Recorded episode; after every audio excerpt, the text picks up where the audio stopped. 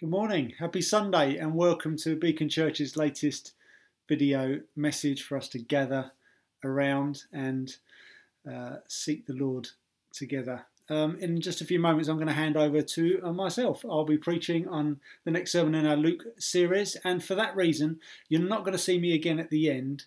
Um, I don't want to just be repeating what I've just preached. Um, besides the fact that you can always get too much of me, um, it's also the fact that where I land the sermon, I just want that to retain its poignancy, and I don't want to detract from that. Um, so, with, we, even with that in mind, um, there's a couple of songs attached to the content details on Vimeo for this video uh, that you can use to worship the Lord on the back of the message, or in the Zoom room, we're going to use them in our own way to fix our eyes on Him and to seek His face together. Um, but before I pray for us, and before I hand over to me, um, I just want to lead us in a recitation of something that King David um, proclaims in the Old Testament when he blesses the Lord in front of the assembly of the people. Uh, you can find it in 1 Chronicles um, chapter 29. It's just a few verses from there, and these are King David's words, but they're going to come up on the screen. Let's recite them together. Let's fix our eyes on the one whom we're coming before to hear his word, to hear his voice, and to allow him to speak to us and have his way amongst us. The words are just going to come up now. Say these words with me if you want to stand, you want to sit, if you want to kneel, whatever's appropriate for you. Let's say these words together. Blessed are you, O Lord, the God of Israel, our Father, forever and ever. Yours, O Lord, is the greatness and the power and the glory and the victory and the majesty, for all that is in the heavens and in the earth is yours. Yours is the kingdom, O Lord, and you are exalted as head above all. Both riches and honour come from you, and you rule over all. In your hand are power and might, and in your hand it is to make great and to give strength to all. And now we thank you, our God, and praise your glorious name. Let me just pray. Father, you are the great King we have just declared. That is so true of you. You are the God of all gods and the Lord of all lords, the King of all kings. May you truly be the King of all kings in our hearts as well. As we now come before your word, will you speak to us? Holy Spirit, will you stir something fresh in us? May we be transformed as a result for your glory, for our good, and uh, for the building of your church. Come and have your way amongst us, we pray. In Jesus' name, Amen. Amen. Be blessed. So here we are in the fourth sermon in our series, working our way through the book of Luke, and we are in fact in the middle of chapter 4. And so far, we've seen Jesus emerging from his childhood and stepping further and further into his identity as Messiah on earth. He's being faithful and filled with the Holy Spirit and contending with the devil in the wilderness. And now we've got to a point where Jesus is now allowing his identity to emerge more publicly, which today we're going to find more than ruffles a few feathers. This passage we're going to be looking at is actually a passage I, I began to speak on at the beginning of the year. When you remember, I spoke on the longest year, about the year of the Lord's favour. And in that story, if you recall, uh, we found Jesus returning to his hometown, Nazareth, after his time in the wilderness with the devil. And as per his and the people's custom, he joined in the Sabbath scripture readings at the local synagogue, which is what they did every week. And in that moment, Jesus, as he stands to take his turn in reading from scripture, he not only reads out a well known prophecy from the book of Isaiah, which was written 700 years before that moment, something which uh, proclaims God's grand promise of a new era one of hope and healing and freedom and favour, this year of the Lord's favour. Jesus not only reads out that portion of scripture, but he then drops the bombshell that he is the one who's ushering that era in. And today we're going to continue from that passage and we're going to get to see the people's reaction to this astonishing statement of his. Mary is going to read from verse 22. And all spoke well of him and marvelled at the gracious words that were coming from his mouth. And they said, Is this not Joseph's son? And he said to them, Doubtless you will quote to me this proverb Physician, heal yourself. What we have heard you did at Capernaum, do here in your hometown as well. And he said, Truly I say to you, no prophet is acceptable in his hometown. But in truth, I tell you, there were many widows in Israel in the days of Elijah, when the heavens were shut up three years and six months, and a great famine came over all the land. And Elijah was sent to none of them, but only to Zarephath in the land of Sidon, to a woman who was a widow. And there were many lepers in Israel in the time of the prophet Elisha and none of them was cleansed, but only Naaman the Syrian. When they heard these things, all in the synagogue were filled with wrath, and they rose up and drove him out of the town and brought him to the brow of the hill on which their town was built, so that they could throw him down the cliff. But passing through their midst, he went away. So, let's just take a slower look at what's just happened. First of all, these people they marvel at Jesus' gracious words, as it's described. Uh, these are people who knew Jesus as a local lad. Uh, they, they've grown up in the same town. They, they know his family. They have a human frame of reference go, this is Joseph's boy. It's Joe's boy. This, this doesn't quite compute. What's going on? They marvel at that. But then in that moment, Jesus immediately, he responds by calling them out with what he knows is their next move. Verse 23, Jesus says, uh, He said to them, Doubtless you will quote to me this proverb Physician, heal yourself. What we have heard you did at Capernaum, do here in your hometown as well. He's effectively saying, So you hear me talking about healing and rescue, and you know I've already been performing miracles 20 miles down the road. So obviously, you're going to be expecting me to do exactly the same here. This is like a, a game of chess, if you like, where the best players they don't just work out their next move, but what they do they deduce their opponent's next moves and come up with countermeasures. And Jesus here is he's preempting their thoughts, and he knows they're going to demand it of him. Do it here, do you did in Capernaum. We want to see the show, but. In so doing, it proves, as Jesus preempts their thoughts here, it proves that his clever chess move isn't just showing off his ability to read minds. More importantly, this is about his ability to reveal people's hearts. And that's our biggest take home today. You see, Jesus isn't just a clever supernatural entity who can do parlor tricks, reading minds, healing bodies.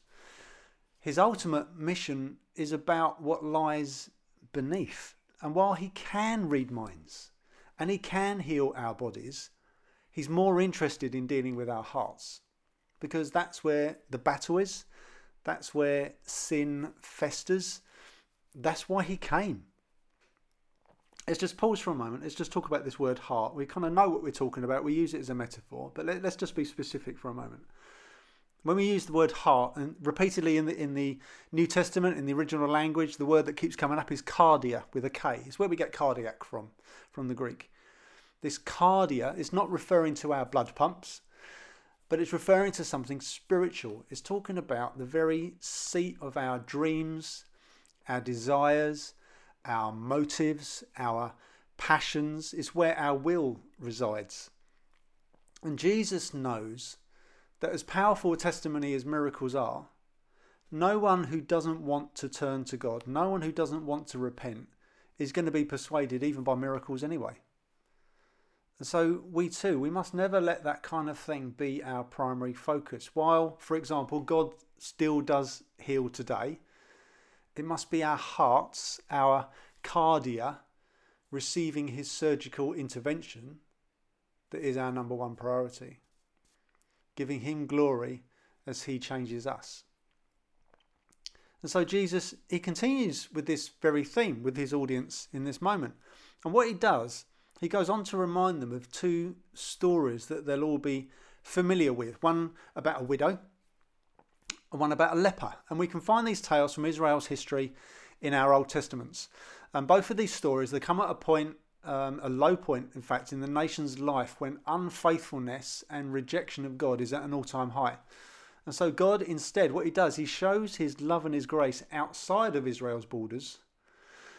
And this is where we discover the lesson that Jesus is giving His immediate hearers in Nazareth. Let's just take a look at these two stories. Firstly, 1 Kings 17 is where we'll find the first one about the widow. Um, if you can go back and read it at some point, uh, we, we discover that here, during some years of drought and subsequent terrible famine, God sends his prophet Elijah to visit a widow in a neighbouring region. And that moment, that, that journey, that leads to a miracle of a provision of food, miraculous provision of food, and also the reviving of her dead son. Now, we need to ask a question why this woman, this foreigner, when there's plenty of starving widows and grieving parents in Israel? Well, the reason is because the king of Israel, he's married the daughter of the ruler of this neighbouring region. And she, her name's Jezebel, she's introduced her new husband, the king, and subsequently the nation to her evil religion of Baal. They, the people of God, they've turned their hearts, their kardia, away from the true living God. And so, in turn, the true living God extends his grace instead to a widow in the very place where this false worship came from. In his own people's hard heartedness, God's grace is poured out where it's least expected. It's pretty heavy. But then Jesus continues immediately with a second story, one about a guy called Naaman, which we can find in 2 Kings chapter 5, where many years after the first tale, um, when Israel has suffered defeat at the hands of another enemy, Syria, God stirs another prophet, Elisha, to invite the enemy army's commander who suffers from leprosy to come to him, where he, Elijah, gives Naaman divine instruction that leads to divine healing and, more importantly, heart change. Now, again, we can ask, well, why this powerful foreigner? He's an enemy, no less. Why not any of the others who are suffering severe skin diseases in Israel itself? Again, it's because of the nation's unfaithfulness and also because God has far bigger plans for the planet as a whole, for humanity wide, not just one particular nation. He is a sovereign God who's not going to be wooed by our self absorbed whims or even our nationalism. We need to remember that God, although He's able to read minds and He's able to heal bodies, He's far more interested in our hearts. And Israel's heart at the time, in, in this, these historical tales, Israel's heart at the time was unrepentant, self absorbed, rebellious, and even traitorous. And I can't shake my head at them because, at the very least, I recognise that self absorbed bit, at the very least. And so then we see here, of course, Jesus, as he's using these stories, he's provoking what is already in these other people's hearts in Nazareth. And as he tells these stories to teach them a lesson, they do indeed, they reveal their true colours. Now, they could have fallen flat on their faces, admitting their unfaithfulness. They could have repented of their demands for a magic show, effectively, is what they're asking for. One would have hoped to have seen repentance. But instead, we see rejection. Jesus doesn't match up to their wants and their expectations of who he should be and what he should do. And so, what happens? Verse 28 When they heard these things, all in the synagogue were filled with wrath. And they rose up and drove him out of the town and brought him to the brow of the hill on which their town was built, so that they could throw him down the cliff. But passing through their midst, he went away. Now, ultimately, Jesus in this moment is Teflon coated. It wasn't time for them to lay violence on him. That's going to come much, much later. But it does still mean, nevertheless, it ends on a very sad note. Let me just read that last line again. The God of all grace is among them. Yet as they reject him, verse 30, passing through their midst, he went away. That makes me shudder. Like in those two stories from Israel's history, in being rejected by his own people and so directing his grace to their enemies, again, here, the God of grace, he leaves to spread his message of hope and rescue somewhere else. Jesus moves on to another bunch of people. Can you imagine, just for a moment, picture it, the true living God passing through our midst and leaving? That's such a gut wrench. And they, they've only got themselves to blame. And so I just I need to just keep it simple today. That's what I want to do. I just need to ask the question Do I simply want the parlour tricks of Christianity? Am I yearning for big numbers, for stirring events, for signs and wonders, for exciting surprises? All these things that there can be okay, but all at the expense of hearing those difficult truths that I need to hear most about myself. See, none of this is to dismiss the value or the place of miracles. we, we've seen them here in Beacon. We're going to keep asking humbly for more. Please do not mishear me. And Jesus, of course, he continued to keep performing miracles here, there, and everywhere throughout the rest of his ministry and throughout history. He's not stopped and he's not stopping. But in this moment, he's revealing the hearts of those who don't want to listen. These people who, in many ways, at least geographically, these are his nearest and dearest. And I'd be horrified to discover that he's doing the same with me, with us, and I'm not listening either. So I just need to ask again Am I just focusing on the secondary benefits of church, like friendships, nice songs, interesting talks, the benefit of how I feel when helping others out, and so on? Or am I truly seeking Him first and foremost? Do I want to be part of a successful and exciting church? Or do I want to be part of a faithful one? Which can be very, very different. We need to ask ourselves these difficult questions. We need to be honest before God, or we can be in danger of being like these residents of Nazareth. These are surface satisfied churchgoers. They're going to the Sabbath for the synagogue readings. Uh, they're going on the Sabbath to the synagogue readings on a regular basis. That's why they're there. They're regular churchgoers, but they're just satisfied with the surface. None of what they're hearing is reaching the heart. Uh, James chapter 1, verse 23 says, For if anyone is a hearer of the word and not a doer, he's like a man who looks intently at his natural face in a mirror. For he looks at himself and goes away and at once forgets what he was like. Is that me? Do I read my Bible, do a prayer, put my Bible down, and my day or my week is unaffected? Is that me? Or am I listening for his voice and letting him break me and mould me? Just want to leave us with two things and then a Bible verse just to end. Oh, again, I, want, I just want to keep this simple.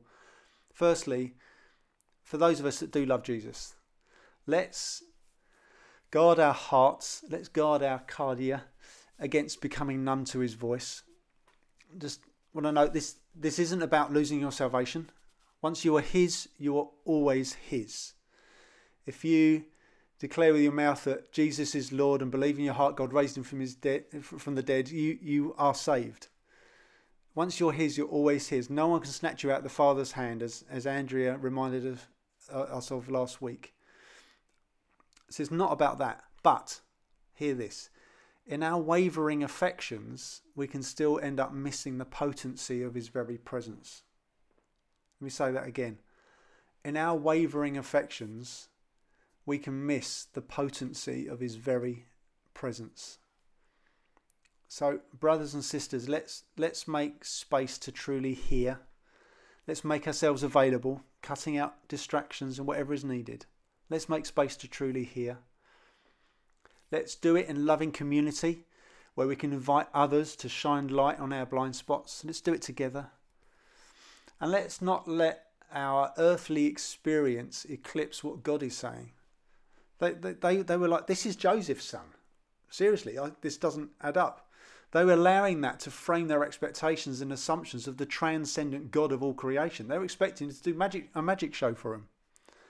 That's not what he's about. They allowed their earthly experience to frame their expectations and assumptions of him. Let's not be those people. Let's go out of our way to invite and to make room for God's presence and His dealing with our hearts. And if you don't know Jesus, if this is all new to you, if you're still trying to work this out, please, I implore you, don't allow Him to pass through your midst and then depart. He's the God of eternity who knitted you together, who gave you breath, who allows you to get up in the morning. He created you to know Him and to walk beside Him for the rest of your days. And for all your brokenness, He has more than paid the price on that cross. For all your deafness, His creation and His word speak far louder. Listen out for His loving voice. And for all your hopes and your dreams of a better life, his plans for you will always better them. The Christian life isn't easier, it's far from it, in fact, but it's the best one. So please don't close your eyes and close your ears. Please don't close off your heart. Turn to Him and turn to Him now. Let me just finish with one verse from also from Isaiah, from Isaiah chapter 57, verse 15. It just really helpfully, beautifully sums this up. It says this for thus says the one who is high and lifted up, who inhabits eternity, whose name is holy. I dwell in the high and holy place, and also with him who is of a contrite and lowly spirit, to revive the spirit of the lowly and to revive the heart of the contrite. Let's all turn to him with hearts humble and open, and there we will find mercy. There we will find kindness. There we're going to find a life filled with His immediate presence. Let me pray for us. Father, you are holy, you are other, you are set apart, you are transcendent, and yet you are a God who deemed it good to step into our mess to rescue us and bring us home. Let us be people who respond to that. Help us to be people who uh, hear those whispers of love that you, where, you, where you speak into, where you point out our failings and our weaknesses, but you do it with our best intents at heart and your glory uh, in mind. Lord, you, you do that out of love. We can only love you because you first loved us. Let us respond to that. Let us not reject you. Let us not be hard hearted. Soften our hearts where we need to hear, where we need to be contrite, have those bruised hearts that are touch sensitive to you. Lord, let us not be people um, who build up walls. Let us be people who pull them down. Let us be people who are open to you, that our kardia, our hearts are responsive to you. Even in this moment, we just lift our hands to you. We open our eyes, our ears, our hearts to you, and we say, Will you speak to us? Will you stir us? Will you tell us where you want to do some heart surgery? Will you help us to be open to that, to receive it? Holy Spirit, will you do a work in us? Lord, we are we are humans, we are weak, limited creatures, but you're the one who is making us more like you. Help us to step into that. We pray these things in Jesus' name. Amen. Amen. Stick close to Him. Have a blessed week.